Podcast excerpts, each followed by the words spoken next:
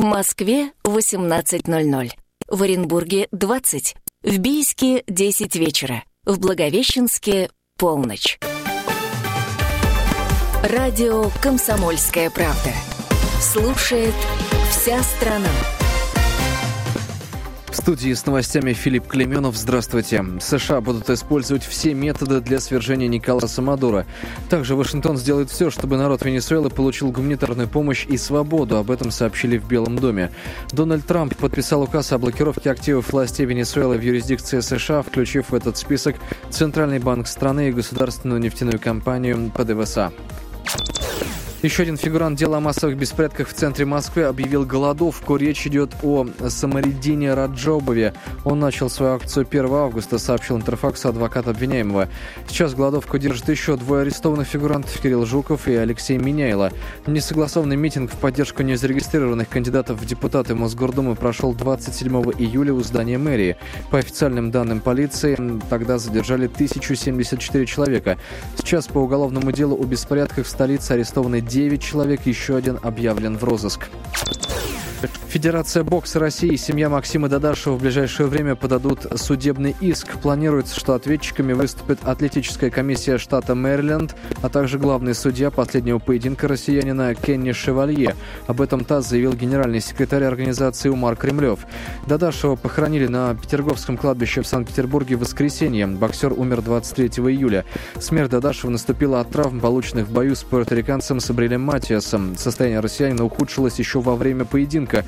Россиянин перенес инсульт, находясь на ринге. Он был доставлен в больницу 20 июля, где ему провели трепанацию черепа. Суд арестовал обвиняемого в избиении ОМОНовца на игре «Зенита». Как сообщает пресс-служба городского управления Следственного комитета, Денис Первачук арестован на два месяца. Ему уже предъявили обвинение. В субботу во время футбольного матча «Зенит-Краснодар» на «Газпром-арене» произошла драка между болельщиками сине-бело-голубых и сотрудниками ОМОНа. От действий фанатов пострадали два бойца отряда. В Сербии 71-летний пенсионер Зоран Лазаревич выиграл конкурс на фестивале «Бородачей». По данным местной прессы, представители жюри выбрали его победителем в номинации «Лучшие усы». Их длина метр сорок сантиметров. Отмечается, что Лазаревичу вручили кубок и денежное вознаграждение. В беседе с журналистами мужчина рассказал, что изначально собирался отрастить усы до тех пор, пока не сможет закрутить их на уши. Официальный курс доллара на завтра 65 рублей 20 копеек, евро 73 рубля 7 копеек. Все подробности, как всегда, на сайте kp.ru. Филипп Клеменов, служба информации, радио «Комсомольская правда».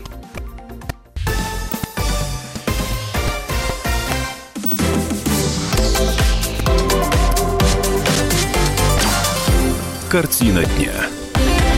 18.03. Добрый вечер всем, кто на волне. 104.3 FM эм во Владимире. Картина дня. У микрофона Илья Архипов. Житель Нижнего Новгорода начал судиться с музеем-заповедником, с музейной империей из-за того, что в Успенский собор он, и не только он, днем не может попасть бесплатно. А, дело в том, что а, наша, наверное, главная святыня, давайте без, наверное, главная а, святыня Владимира Суздальской земли, одновременно и храм, и музей. Находится он в совместном ведении Владимира Суздальского музея-заповедника и Владимирской епархии, или теперь Владимирской метрополии. И не раз, не раз отмечали паломники, не раз отмечали простые простые жители, кому в гости кто-либо приезжает, что попасть сюда, конечно, можно, только денежку просят. В один час придешь, не просят, в другой просят. В общем, не всем это нравится. Какая-то нестабильность, что ли. И вот мужчина через э, Нижегородскую частную юридическую компанию э, в суд подал. А мужчину зовут Виталий Груданов. Вот, собственно, его мотивация. Я привел пример Троицы Сергиева Лавры, где тоже храмы находятся под охраной ЮНЕСКО, тоже 13 века, но там руководство музея не стало делать платный вход. И как э, представители Владимирского музея говорят, что им там эти 150 рублей с человека сделают бюджет на реставрацию и прочее, но это, извините, это просто несерьезно, да, на самом деле. Ведь э, если чей-то приказ нарушает права других людей, то, наверное, его справедливо отменить. А, помните итальянскую сказку про человека, который хотел украсть Колизей? А с вопросом, кому принадлежит главный памятник Рима. Схожий вопрос прозвучал во Владимире. Могут ли верующие в музейные часы ходить в Успенский собор помолиться или свечку поставить? И если у Джани Радари ответ был коммунистический, просто музей принадлежит народу, во Владимире ситуация несколько иная. Собор, конечно, принадлежит государству, а Владимир Суздальский музей-заповедник имеет полное право брать с посетителей храма по 150 рублей а с часу и примерно до половины шестого или без 15 6 а, денежки, кроме понедельника. Во всяком случае, так считает Октябрьский районный суд, где побывал сегодня мой коллега Сергей Марковкин. Сергей, приветствую тебя в нашем эфире. Вот все-таки тебе удалось понять, зачем же Виталию Груданову понадобилось судиться с огромной музейной империей? А, тут э, очень двоякое отношение на самом деле. С одной стороны, Виталий говорит о том, что он мирянин, прихожанин, живет в Нижнем Новгороде, проезжает э, ну, допустим, в Москву через Владимир и желает э, где-то около двух часов посетить э, Успенский собор, поклониться мощам э, князя Георгия, он же Юрия Владимирского. Это, между прочим, основатель Нижнего Новгорода. С другой стороны, если немножечко поискать в интернете, то становится понятно, что на самом деле Виталий человек э, далеко, скажем так, не новый в православном мире. Он некогда был пресс-секретарем э, Нижегородской епархии, профессионального управления. Так что, в общем-то, э, он, скажем так, искушен в определенном смысле в таких процессах. В частности, например, фигурируют материалы, где он комментирует о том, как э, должны здания э, ведения РПЦ в Нижнем Новгороде переходить через правовое поле от различных организаций. Так что здесь сложно сказать, как было на самом деле, но, опять-таки говорю, Виталий говорит, то, что это его личная собственная инициатива. А, вот смотри, получается, что некий, не, не, не, возможно, возможно, это мое лишь предположение, некий невидимый э, глазу конфликт сейчас вылился в такое вот правовое поле, в поле правового противостояния. А вот э, известно ли э, тебе, возможно, об этом в суде говорилось, э, что, э, то есть как епархия и музей сами этот вопрос урегулируют? У них-то в этом смысле нет э, какого-то противостояния, противодействия, или наоборот, сегодняшняя ситуация, это и есть э, лучший консенсус из э, всех, и лучший компромисс из всех, которые могли бы быть. У Владимирской епархии вообще нет никаких вопросов к ВСМЗ. В частности, сегодня, во время судебного заседания, во время перерыва, поступил официальный ответ от Владимирской епархии, где не договорилось о том, как достигнута была такая договоренность, о том, как она устраивает представителей церкви, но и о том, что э, епархия, Владимирская епархия, прошу заметить, э, просит не удовлетворять иск э, Виталия Груданова. Угу. А, так, вот смотри, э, что он хочет? Он хочет, э, чтобы э, вход был бесплатным вообще для всех, или только для паломников, паломников, или вообще для себя одного? Нет, здесь речь идет, вот прошу понять, об этом было несколько вопросов во время судебного заседания. Речь идет именно об одиночных паломнических посещениях. Одиночных. Так, а приехал автобус паломников и что? Вот если приехал автобус с паломниками, здесь, скорее всего, будет достигнута договоренность между ВСМЗ и паломнической службой. То есть э, для паломников – придумают, как э, организовать этот процесс. А Виталий говорит о том, чтобы человек одиночно, один, то есть вот он приехал, ну или житель Владимира, или житель Нижнего Новгорода, неважно, имеет право зайти, бесплатно поставить свечку, приложиться к мощам, ну и отправить культ, скажем да, так. Да, но не секрет, что паломнические туры, паломнические поездки, они, как, как правило, совершаются очень-очень рано утром, да, и верующий попадает в храм как только храм открывает двери. В данном случае Успенский собор открывается в 9 утра, и до часу дня он работает именно как, как храм и открыт для бесплатного посещения. Получается, что действительно речь-то именно о, о таком неорганизованном, то есть единичном паломнике, ну или когда там, несколько человек, но, но не целая группа, не целый автобус хочет туда э, все-таки попасть. Вот а что касается суда, э, сегодняшний суд завершился в итоге чем? А, суд не удовлетворил ходатайство а, и, и иска Виталию Груданова, но при этом он э, заявил, что будет оспаривать решение суда вышестоящей станции, это областной, Владимирский областной суд. Также он заявил о том, что готов посещать все заседания судов во Владимире, напомню, живет в Нижнем Новгороде, а, и также готов идти максимально до возможной инстанции и также лично присутствовать на каждом заседании. И все-таки точка-то поставлена или нет? Ну, сложно говорить о том, что точка поставлена, потому что, во-первых, решение суда не вступило в силу, а во-вторых, если истец э, будет настойчив, то тогда дела будут продолжаться, рассматриваться рассматриваться, еще раз рассматриваться. Сергей, спасибо тебе за комментарий. Сергей Марковкин был на прямой связи с нашей студией. А, кстати, уважаемые радиослушатели, а вот как вы считаете, должен быть э, Успенский собор или а, другие подобные а, святыни открытым для всех и каждого всегда, если кто-то пришел а, помолиться? Есть ли право вообще у государства, в данном случае Государственный музей, просить за это какие-либо деньги. 44 13 и 41. Прямой открытый телефон комсомольской правды. А, я готов процитировать Виталия Груданова. Как говорят представители Владимира Суздальского музея-заповедника, эти 150 рублей сделают бюджет на реставрацию. Это несерьезно. Если чей-то приказ нарушает права людей, наверное, его справедливо. Отмените речь не обо мне, а речь принципе. Русские люди заслужили бесплатный вход в храм. Если это в храм, вход в него должен быть бесплатным. Конец э, цитаты. Начальник юридического отдела музея-заповедника Ирина Филиппова журналистам после суда сообщила, что Музей-заповедник и так ведет переговоры с паломнической службой Владимирской епархии о бесплатном посещении храма организованными группами.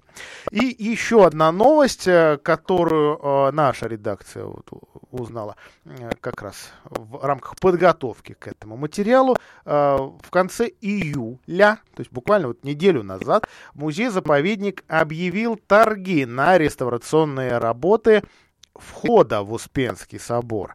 На работы эти потратят довольно солидную сумму, миллион восемьсот тысяч рублей. Документы на эти работы уже опубликованы на сайтах закупок, соответственно, люди, интересующиеся, могут их уже изучить. Кстати, будем рады каким-то э, комментариям э, тех, кто разбирается именно в таком все-таки довольно узком профиле, как реставрация храмов, реставрация именно белокаменных э, храмов, э, для того, чтобы эти комментарии тоже могли быть либо нами использованы, ну, либо, что называется, для э, какого-то про просвещения э, владимирских журналистов, и на том, и на, и на том, в общем-то, было бы спасибо. А, еще одна тема, еще одна история, о которой сегодня хочется рассказать, это проблемы Владимирского автовокзала. А дело в том, что сегодня э, на официальном сайте этого государственного предприятия появилась информация, что автовокзал отказывается, то есть отменяет 10 регулярных рейсов. А с 11 августа, совсем скоро, отменяется рейс Владимир-Вязники. Нельзя будет добраться на автобусе э, по маршруту Вязники-Москва. С 12 августа отменят сообщение автобусов Владимир-Иваново. А Владимир Иванова, там несколько рейсов тоже можно на сайте вокзала или на сайте Комсомольской правды посмотреть, какие именно. Их, кстати, несколько. Владимир Москва через Юрьев Польский тоже ходить не будет. Владимир Нижний Новгород, Владимир Рязань, Иваново Рязань. В общем, все-таки, знаете, рейсы-то их не назовешь непопулярными. Как стало известно, перевозить пассажиров в Москву, Иваново, Нижний Новгород и Рязань будут, будут автобусные предприятия других регионов и зарабатывать на этом деньги. Стоит отметить, что у Владимирского автовокзала долг перед автоперевозчиками на июнь это 18 миллионов 400 тысяч рублей. Ежедневно услугами автовокзала официально, по, по официальным данным, пользуется 8,5 тысяч пассажиров. 980 автобусов курсируют по 230 маршрутам. Но вот что-то что пошло не так. Что именно? Ну, во-первых, у вокзала поменялось начальство. На данный момент, возможно, вы этому имени удивитесь, исполняющий обязанности директора автовокзала Павел э, Левин, он же Левин. А, еще совсем недавно Владимир Сипягин, губернатор Владимирской области, говорил о будущем о будущем вокзала, о его оздоровлении, что Белый дом разработал программу оздоровления. Вот э, такая цитата. Будет пересмотрена существующая модель сотрудничества с автоперевозчиками. Проведена работа по увеличению пассажиропотока, приняты меры по обеспечению транспортной безопасности. Одной стратегии мало, нужен грамотный подход и высокая мотивация руководства самого предприятия. Но официально заявляю, администрация области нацелена сохранить и развивать государственное унитарное предприятие. В общем, пока наблюдатели, пока журналисты и просто а, люди внимательные этой, этой работе, вот этому сокращению маршрутов весьма и весьма удивлены. Но будем следить за развитием этой ситуации и за тем, а, насколько пострадают или вообще не заметят каких-либо изменений сами пассажиры. Им, в конце концов, без разницы, кто их возит, лишь бы а, возил на приличных автобусах. Короткая реклама на Радио КП. Картина дня.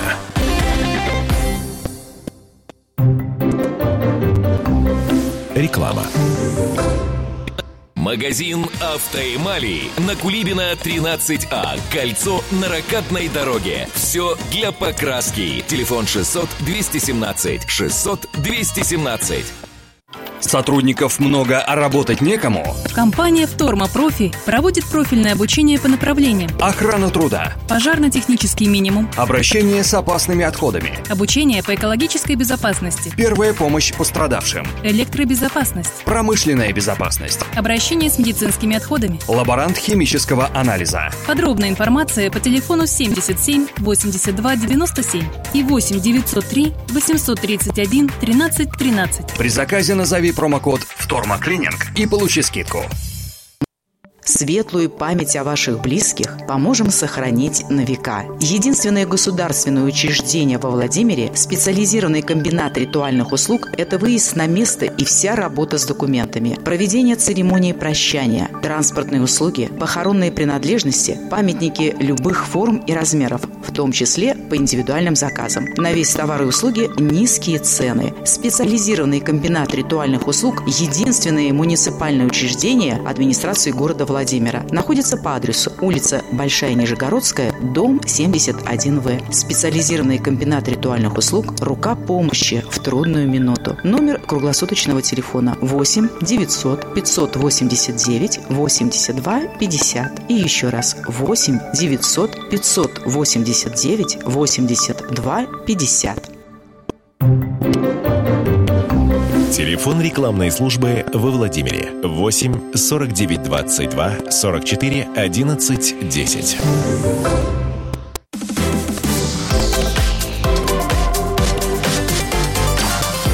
Картина дня. Продолжаем программу «Картина дня». С пожарной безопасностью в детских лагерях Владимирской области все нормально. Это э, буквально официальное сообщение э, структур, в том числе МЧС по Владимирской области и других э, силовых ведомств, которые после Хабаровской трагедии, трагедии в Хабаровском крае, вновь проверили детские лагеря. Хотя такую проверку лагеря, в общем, уже проходили перед началом оздоровительного сезона, в процессе э, этого сезона, но, как показал тот же Хабаровский край, в общем, не каждая проверка является настоящей, а отдает, может быть, и компанейщиной, может быть, и бюрократией, и проводится для галочки. В общем, пока говорят, что это все-таки не так. Кстати, в этот раз э, проверяли еще и с э, журналистами, в том, в том, в том числе в одном из таких выездных рейдов приняла участие моя коллега Валерия Пронина. Валерия, приветствую тебя в эфире. Куда, кстати, в этот раз отправились?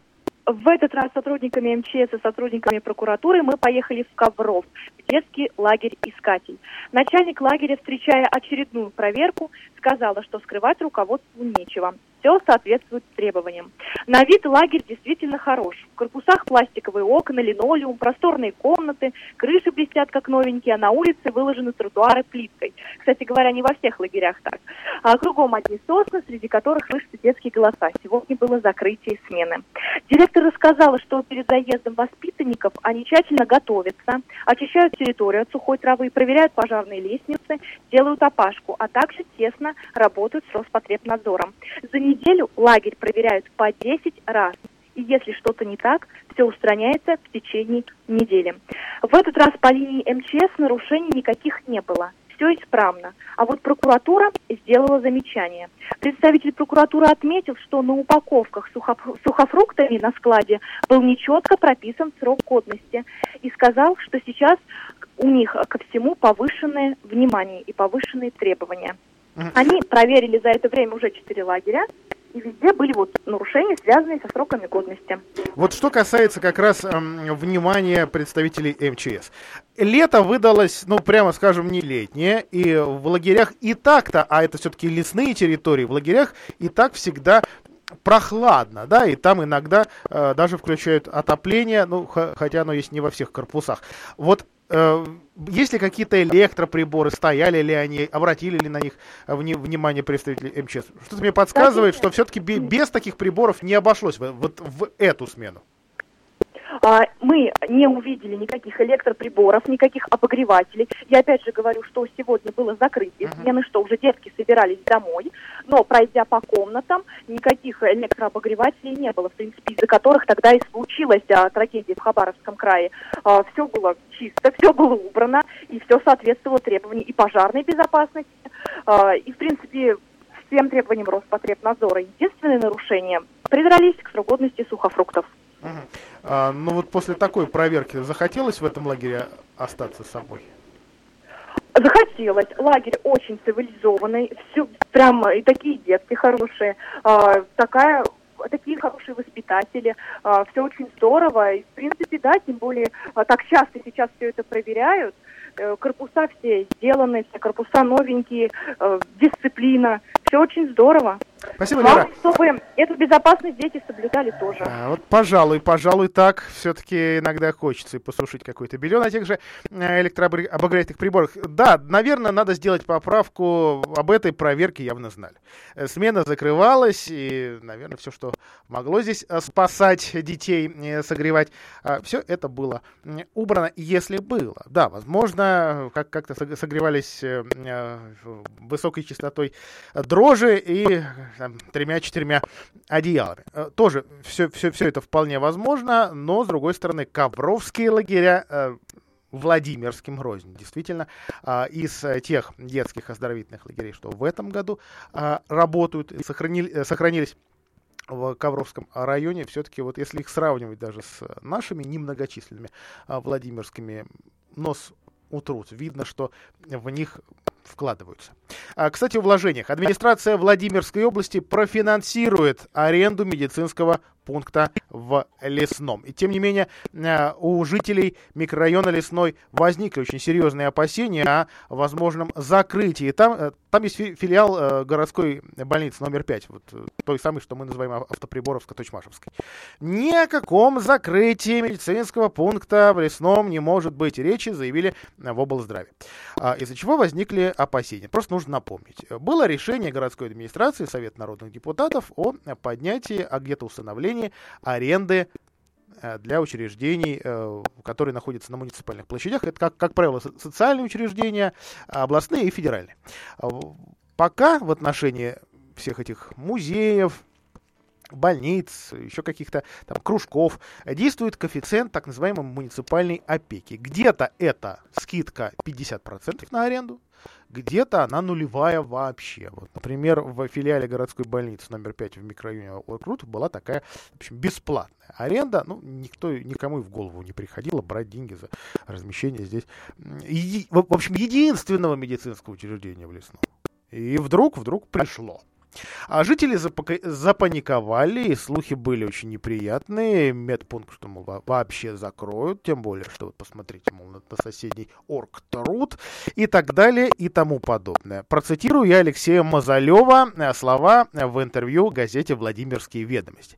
Несмотря на то, что в областном бюджете, который верстался задолго до этого решения городских властей, не были предусмотрены деньги на аренду, департамент по поручению губернатора встал на защиту прав граждан и в срочном порядке нашел нашел возможность финансирования арендной платы за счет средств фонда обязательного медицинского страхования. Бесплатная, доступная, качественная медпомощь а, в лесном будет оказываться в прежнем объеме. Кстати, мы вот попытались выяснить, а сколько же, собственно, будут платить. То есть из-за чего был сырбор именно конкретно в лесном? 50 тысяч рублей. А, медпункт в, лесном. Вот что в нем? Кабинет врача общей практики, кабинет участкового терапевта, процедурный, ну и какие-то там еще так называемые вспомогательные а, помещения. 1504 э, человека обслуживается здесь, а, в, вот у врача о, общей практики, у, у терапевта чуть поменьше, а, ну и, в общем, посещение там где-то 12 тысяч. То есть, в принципе, не маленький такой себе медпункт. Ну, дай бог, чтобы на успокоительном тут теперь сэкономили. Кстати, там еще и ремонт идет. А прервемся на короткую рекламу. 18.33. Возвращаемся.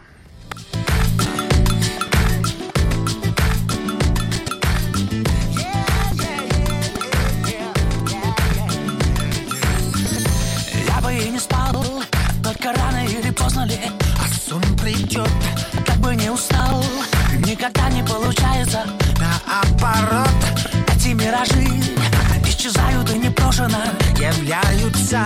Что это скажи, неудобно получается. Ай-яй-яй, это парадокс, параллельные реалии. Ай-яй-яй, что бы я ни нес, а выходит аномалия. Ай-яй-яй, я бы и хотел, только ты неприкасаема.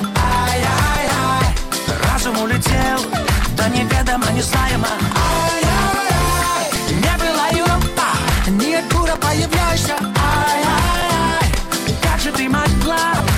чего ты улыбаешься. Ай-яй-яй, то ли я дурак, то ли это не по правилам. Ай-яй-яй, как-то оно так, только веки закрываются И сон плывет, что не говори Никогда не получается. Наоборот Видно дело дрянь. Никуда тебя не выбросить из этих слов. С моря берегов Не увидит, а не выбросить Ай-яй-яй, это парадокс Параллельные реалии Ай-яй-яй, бы я ни нес А выходит аномалия. Ай-яй-яй, я бы и хотел Только ты неприкасаема. Ай-яй-яй, разум улетел Да неведомо, незнаемо. Ай-яй-яй, не было ее Ниоткуда появляешься. Ай-яй-яй Как же ты могла? Ну чего ты улыбаешься? Ай-яй-яй То ли я дурак То ли это не по правилам Ай-яй-яй Так оно так Только веки закрываются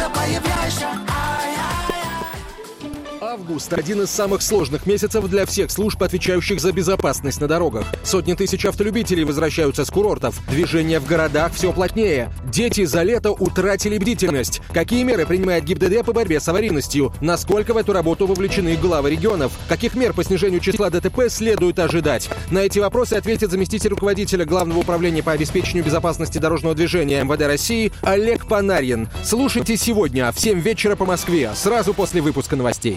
Сказано. Владимир Бурматов, глава Комитета Госдумы по экологии и охране окружающей среды, о том, что одной из причин пожаров в Сибири являются преднамеренные действия лесозаготовителей.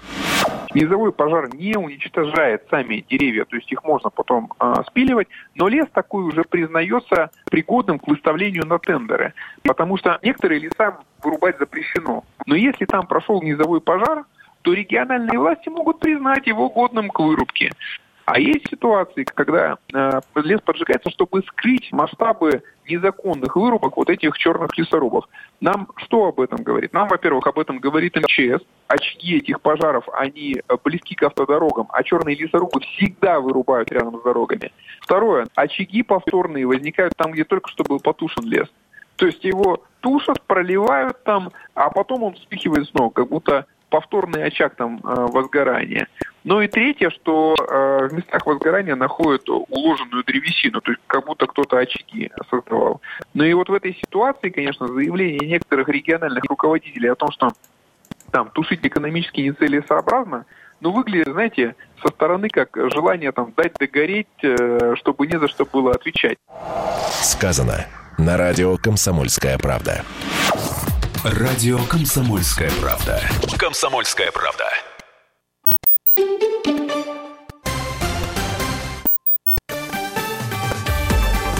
Новости на радио «Комсомольская правда». В студии с новостями Филипп Клеменов. Здравствуйте. Восстановительные работы под Иркутском после паводка могут отстать от графика. Тем не менее, достроено будет все, что запланировано, заявил Владимир Путин на встрече с членами семей, пострадавших от наводнения в Иркутской области. Паводки там начались в конце июня, погибли 25 человек, 6 числятся пропавшими без вести. В первую волну в 109 населенных пунктах было потоплено почти 11 тысяч домов, в которых жили 42 тысячи человек. Россия рассчитывает, что Соединенные Штаты, по ее примеру, первыми откажутся размещать ракеты средней и меньшей дальности, но Вашингтон на это не идет. Об этом заявил в интервью российским СМИ секретарь Совета Безопасности Николай Патрушев, комментируя выход США из договора о ликвидации ракет средней и меньшей дальности. Нужен был повод для того, чтобы выйти из договора. Этот повод они нашли для себя и э, нашли для своих партнеров, когда им объясняли. Когда мы сказали, что представьте нам конкретные факты, то ответ был такой, что вы сами знаете, но мы не знаем. Мы не знаем, что мы нарушили, мы знаем, что нарушили американцы. Патрушев напомнил, что Владимир Путин уже поручил контролировать ход разработки, испытаний, производства и размещения американского оружия. Далее срочная новость ленты информагентств. Посол США в России Джон Хантсман подал Дональду Трампу заявление об отставке и покинет свой пост 3 октября. Об этом сообщает агентство Интерфакс. Подробности в следующем выпуске. Умерла фэшн-директор ЦУМа Алла Вербер. Она скончалась на 62-м году жизни во время отпуска в Италии. Смерть подтвердил ее друг, журналист Олег Шаран. Причиной смерти СМИ называют инфаркт, спровоцированный продолжительной болезнью. Алла Вербер – одна из самых влиятельных и успешных женщин-предпринимателей в России. Именно с ее подачи в России начали один за одним открываться магазины одежды известных мировых брендов. Английский аукционный дом Сотбис предложил коллекционерам классический спортивный автомобиль 69 года Lamborghini Miura. Его оценили в миллион двести тысяч долларов, сообщает газета Daily Express.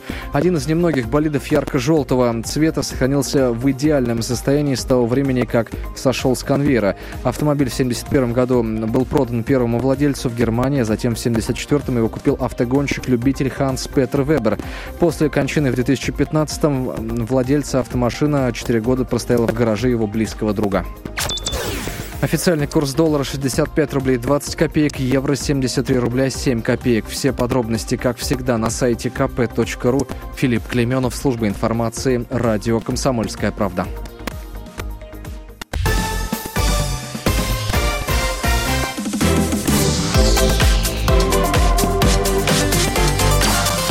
Картина дня. 18.33 мы продолжаем. Коррупционных дел во Владимирской области расследуется и расследовалось немало. А тоже дело бывшего вице-губернатора Елены Мазанько. Так оно, в общем, и э, стоит. Сегодня о нем а, вспоминают а, владимирские СМИ. Но есть еще одно дело. Оно в своем масштабе даже кажется комичным, но, как говорят правоохранительные структуры, а, никакого комизма, а коррупция есть коррупция. Бывшую главу администрации Карабанова приговорили к крупному штрафу. Крупному это 50 тысяч рублей. Александровский э, городской суд вынес приговор бывшей чиновнице. Она, в общем, уже спокойно себе на пенсии. Но, но, но, вот там на пенсии ее достает правоохранительная система. А работала дама совсем недолго. Главой администрации, ну или, как сейчас у нас говорят, сити-менеджером города Карабанова. А женщину признали виновной в служебном подлоге и присвоении веренного имущества. Вопрос идет о 16 тысячах рублей. Откуда взялась эта сумма? В прошлом году даму только-только взяли на работу. Вот сити-менеджером а, города Карабанова. И не прошло полгода, там какие-то какие недели прошли, очень дама устала. И близился ее день рождения, который очень захотелось отметить а, на турецких курортах.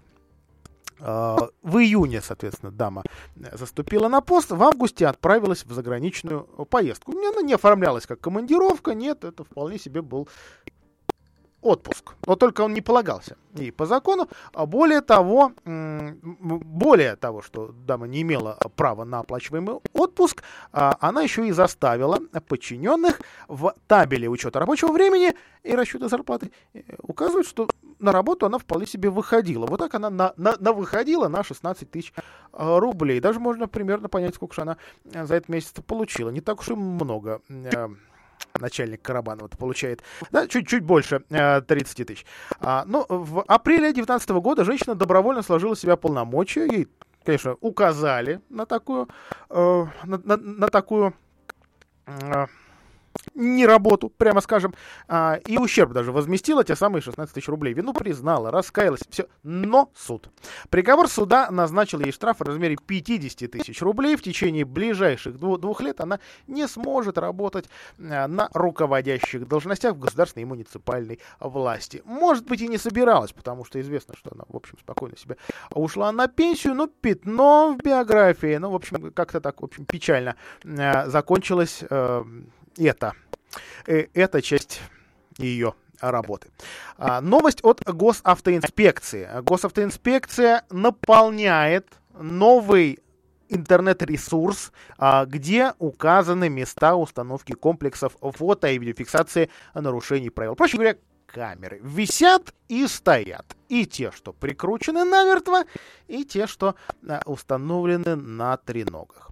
А, на официальном сайте госавтоинспекции карта появилась еще на прошлой неделе. Появилась она в исполнении поручения ни много ни мало президента, а, который в ходе своей большой прямой линии последней отметил, негоже прятать камеры.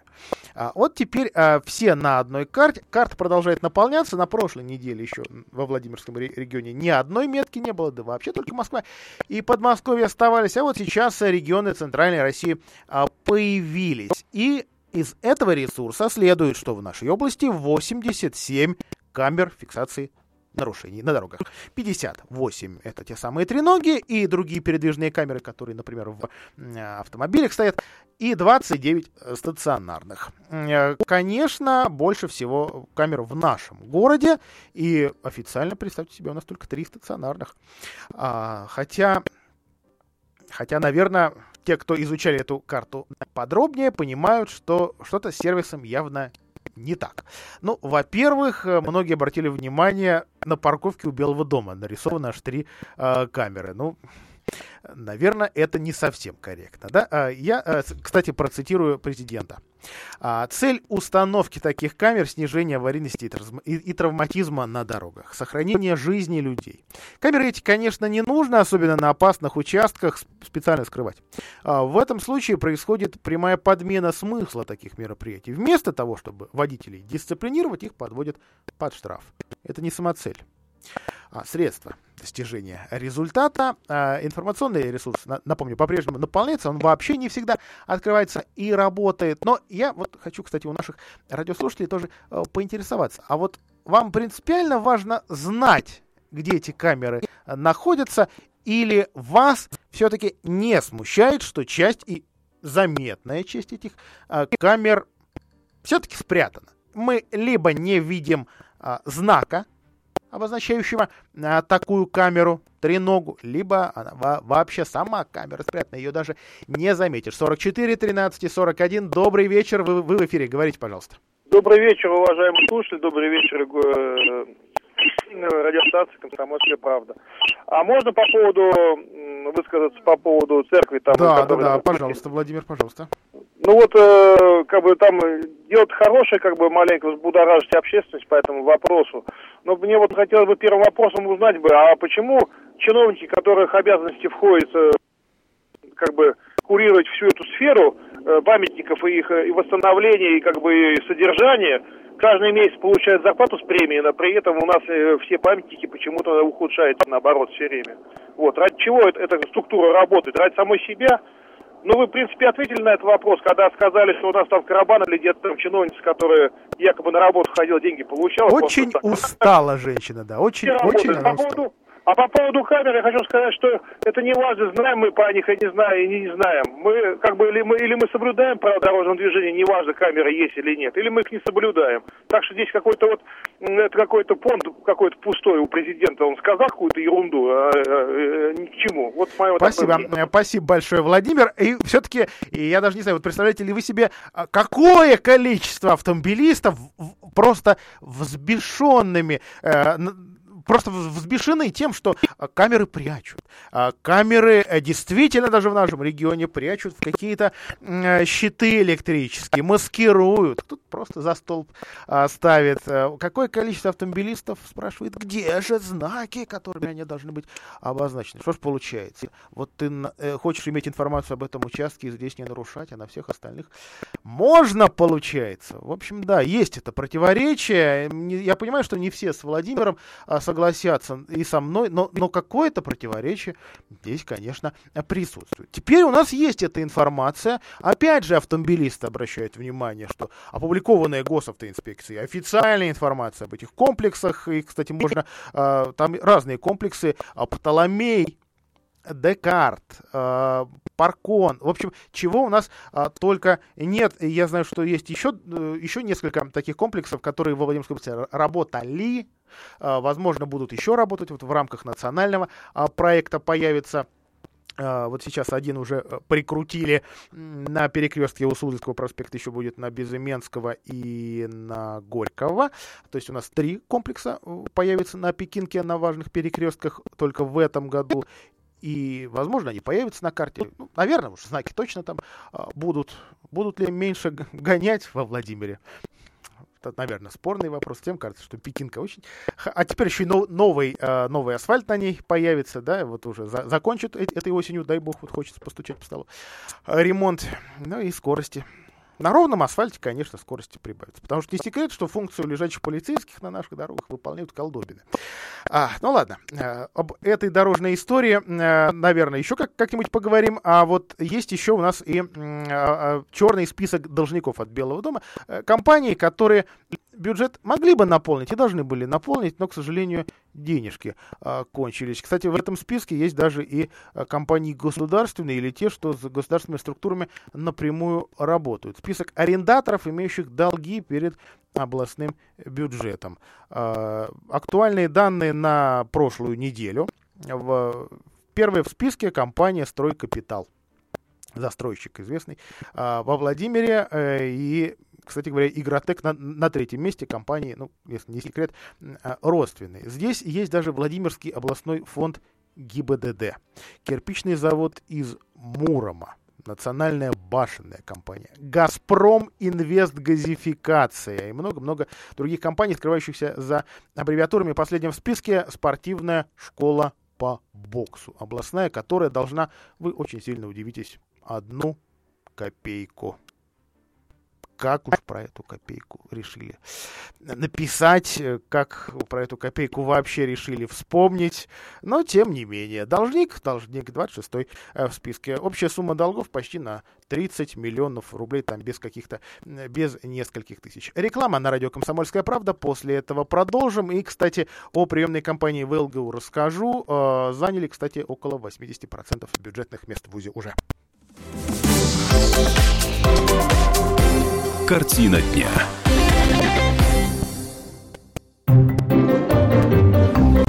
Реклама. Жилой комплекс «Жемчужина» — это воплощение мечты для тех, кто любит комфорт, красоту, изящество и роскошь. ЖК «Жемчужина» — это премиальный проект с уникальной архитектурой, продуманными планировками, инженерными решениями и новейшей системой безопасности. Жилой комплекс расположен в центре города с видом на Казанскую церковь. ЖК «Жемчужина» — это вклад в будущее твоей семьи. Телефон 77 95 54. Застройщик ООО «Гимгрупп». Разрешение на строительство проектная декларация на сайте gimnifisgroup.рф. Склад Тех. 10 лет производит поставку и обслуживание погрузочной техники. Погрузчики Камацу, Япония. Гарантия 5 лет. Внутрискладские погрузчики Атлет, Швеция. Гарантия 5 лет. Техника Максимал, Китай. Гарантия 3 года. Высококачественное сервисное обслуживание от ТО до капремонта. Широкий выбор запчастей. Склад Тех. Наша техника в помощь вашему бизнесу. Подробнее 37 39 10 и на сайте складтех33.ру. Как сохранить семью? Я хочу избавиться от дурных привычек. Почему мне так тревожно? Почему мне так не везет в делах? Ощущение, что меня сглазили. Как найти ответ? Как найти Как ответ? найти Как найти ответ? Ясно видеть проблему. Помогать вам находить выход из самых сложных жизненных ситуаций. Умело применять научные знания и уникальный природный дар. Муромская ясновидящая Елена Ярикова. Невозможное возможно. Нет больше страха, нет больше боли. Ведь теперь у вас есть я. еленамедиум.ру Телефон рекламной службы во Владимире 8 49 22 44 11 10.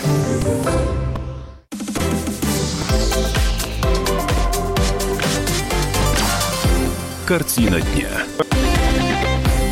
А, Частенько в интернете, в социальных сетях появляются новости, которые в итоге оказываются фейками, но вот это настоящее.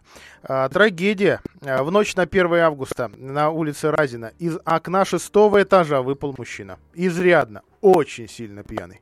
После падения он, внимание, поднялся, вернулся к себе в квартиру, сказал своей маме, что у него все хорошо, и лег спать. И все. А, В управлении Следственного комитета во Владимирской области подтвердили, действительно, смерть этого человека была, такое происшествие действительно было. И сейчас проводится доследственная проверка. Ну, просто положено, что называется. Все, все теперь проверить и все подтвердить историю, потому что абсолютно небывалая. Ну, мало кто такие случаи, слу- случаи знает, когда после падения там с такой высоты человек не, не просто остается какое-то время живым, но ходит еще, говорит и, в общем, и говорит, что не нуждается в медицинской помощи. А Во Владимирской области выбрали таки первого мусорного оператора. Конкурсная комиссия определила, что победителем э, в зоне 3, это Муром, Гусь-Хрустальный район, Селивановский, Муромский, Маленковский, а, является теперь компания Экотранс. Она принадлежит самому округу Муром, ну то есть муниципальная э, компания, руководит компанией Руслан Тисленко. Э, Кстати, он уже руководил компанией Влад Экотехпром такая компания, в общем, близкая к, к муромским властям. Кто-то связывает даже ее аж, аж с руководством нынешней Владимирской области. а, Но, в общем, пересматривали не раз уже территориальную схему и список этих претендентов. Первый появился, когда появится Владимирский. Вот пока, а, пока не знаю, и что-то подсказывает, что здесь тоже судов и жалоб в ходе конкурса будет немало. Но продолжаем следить. А, В ЛГУ заняли 80% бюджетных мест уже. Ну, потому что пока только первая волна зачисления прошла. Студентами стали более тысячи абитуриентов. Кстати, бюджетных очных мест в этом году стало больше, чем в предыдущем. А, Появились они и на тех специальностях, где раньше не было. Ну вот, например, э, международные отношения, экономическая безопасность, таможенное дело очень популярное. А В бывшем политехе э, готовят специалистов э, вот сейчас уже по всем отраслям. То есть его техническим вузом не назовешь. Гуманитарии, технари, всех хватает. Среди гуманитариев э, самый высокий проходной балл был у поступающих на лингвистику, максимальный 282, ну представьте, почти по сотне каждый, минимальный 247. Правда, на бюджете для них нашлось всего 8 мест. Меньше всего баллов требовалось желающим стать дефектологами и религиоведами. Минимальные баллы у поступивших 184 и 171 соответственно. Традиционно юноши не жалуют гуманитарные направления. Социологами, журналистами пожелали стать по одному молодому человеку вообще. Э, Психологом, дефектологом, пиарщиком вообще никто из мужиков. Религиоведение и международные отношения выбрали по два абитуриента. Лингвистику трое, историю семь. А вот технические отрасли а, большей частью выбирали представители именно сильного пола, хотя в каждой группе нашлась хотя бы пара девушек. Например, по две выпускницы поступили на радиотехнику и прикладную математику, по три на специальность информатика и вычислительная техника, и информационные системы и технологии. Среди самых востребованных специальностей сейчас, ну, тут можно, в общем, даже угадать с одного раза. Юриспруденция и иностранные языки. По-прежнему спросом пользуются экономика и специальности, связанные с изучением информатики. Расчет, э, извините, растет число желающих стать строителями. В этом году вот в, в, в тройке самых популярных строительное дело. Если на большинство бюджетных мест в политех набирали по 8-15 по 15 человек, у строителей 68 бюджетников. Баллы при поступлении они, правда, показывали не самые высокие. Выпускник со 160 баллами успешно проходил на бюджет. А вот будущий архитектор должен был получить 287, а лучше 385. А, кстати, ветераны строительной отрасли считают, что подготовка будущих строителей порой оставля... оставляет желать лучшего. А, меньше всего а, студентов будут изучать менеджмент и торговое дело. По три человека и государственное муниципальное управление. Есть такая специальность. Два товарища. А, ну вот я процитирую председателя Совета ветеранов Союза строителей области Юрия Козырева. Мы растим серость. Те, которые выходят сегодня из политеха, не обогатят строительное дело ни мыслями, ни действиями, увы. Ну, давайте о педагогике. Не забыты учителя, которых в регионе не хватает постоянно. Например, в феврале в школах области требовалось почти 900 преподавателей. В этом году в ПЕД на общих основаниях поступили 164 абитуриента. Из них 13 планируют стать педагогами-психологами, постолько же историками, физиками 14 э, учителей русской, русского языка и литературы, постолько же выбрали специальность биология, химия, математика информатика. 15 абитуриентов хотели стать э, учителями технологии, это бывшие труды, э, экономики, кстати, есть такая специальность, и преподавать в начальных классах 17. Остальные вы выбрали изучение и преподавание иностранных языков. А, стать химиком, биологом или учителем начальных классов из молодых людей это вот никто не захотел. Следующее заседание приемной комиссии назначили на 8 августа. На повестке дня зачисление абитуриентов второй волны. Прием документов от абитуриентов, поступающих на контракт, на бакалавриат, завершится 9 августа. А, для сдающих внутренние вступительные экзамены вуза по общеобразовательным предметам еще будет 10 августа. У поступающих только по результатам ЕГЭ есть время до 20. Все подробности на а, сайте вуза. Э, этот материал с всеми выкладками моих коллег на сайте kp.ru уже завтра утром. Мы услышимся с вами в 10.30. Желаю вам хорошего вечера. До свидания. Такие девушки, как звезды, что светят в небе до утра. Такие девушки, как звезды, такие звезды, как она. Такие девушки, как звезды, такие звезды, как она.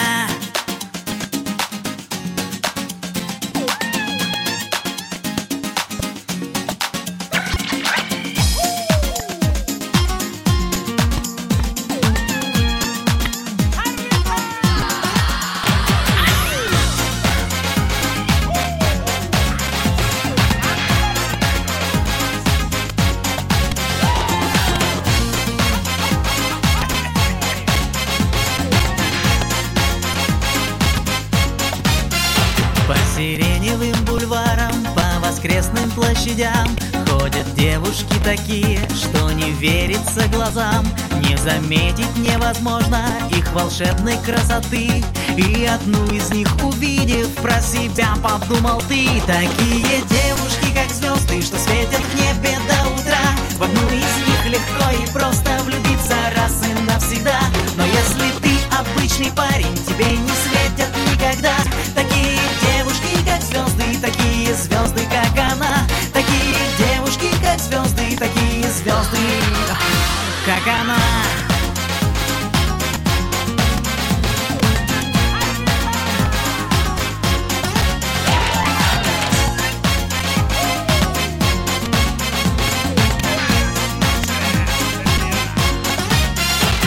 вокруг давно известно, ты не трус и не герой Но девчонкам, если честно, не соскучиться с тобой.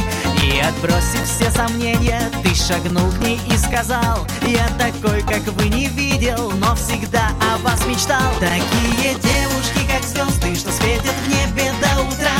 В одну из них легко и просто влюбиться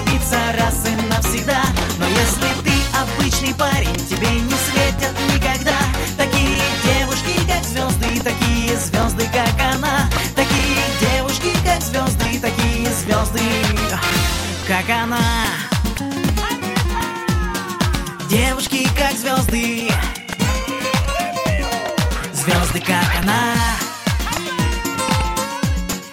Девушки, как звезды. По сиреневым бульварам, по воскресным площадям Ты идешь с такой девчонкой, что не верится глазам. И на всех друзей вопросы говоришь с улыбкой ты. Кто сказал, что невозможно дотянуться до звезды? Дотянуться до звезды, до звезды. Такие девушки, как звезды, что светят в небе до утра. В одну из них легко и просто влюбиться раз и навсегда. Но если ты обычный парень,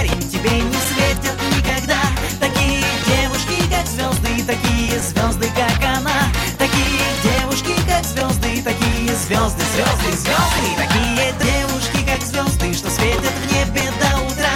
В одну из них легко и просто влюбиться раз и навсегда. Но если ты обычный парень, тебе не светят никогда. Такие девушки, как звезды, такие звезды, как она. Ваш дом. Здравствуйте, в студии Юрий Кораблев. Крохотная кухня, вытянутые комнаты, узкие окна, небольшой или совмещенный санузел, дома без лифтов. Такое жилье в советское время воспринимали за счастье, лишь бы жить в своей отдельной квартире. Но за последние годы требования россиян к жилью значительно выросли. Об этих трендах и поговорим. Для российских покупателей имеет значение новая квартира или нет. Жилье в новостройках воспринимается как чистое, легкое, и его можно приспособить под себя. Кроме того, покупателям первички нравится яркий облик нового дома, прозрачные входные двери в подъезд и чтобы на одном уровне с тротуаром. Площади российских квартир выросли. Люди хотят иметь больше пространства. Стали думать о том, в какой зоне квартиры они проводят максимальное количество времени. От этого поменялось и отношение к выбору жилплощади у россиян. Если 15-20 лет назад на одного россиянина приходилось менее 20 квадратных метров, то сейчас почти 25. Появился новый тренд – с появлением ребенка расширять жилое пространство. Так, люди не хотят больше жить с детьми в однокомнатной квартире на 30 квадратных метрах. А еще россияне хотят, чтобы из окон был прекрасный вид, желательно на воду или лесопарк. Большая лоджия для того, чтобы теплыми вечерами там можно было посидеть с чашечкой кофе. А еще из требований – охраняемая территория, двор без машин и своя подземная парковка. В общем, из всего вышесказанного получилась квартира-мечта.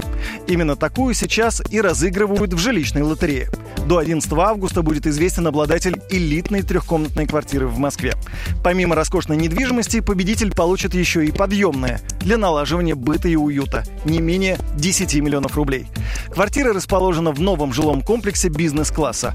С одной стороны станции московского метро и московского центрального кольца, с другой – знаменитый парковый комплекс «Ботанический сад» и ВДНХ. В шаговой доступности все, что нужно для комфортной городской жизни – магазины, аптеки, кафе, школы и детские сады.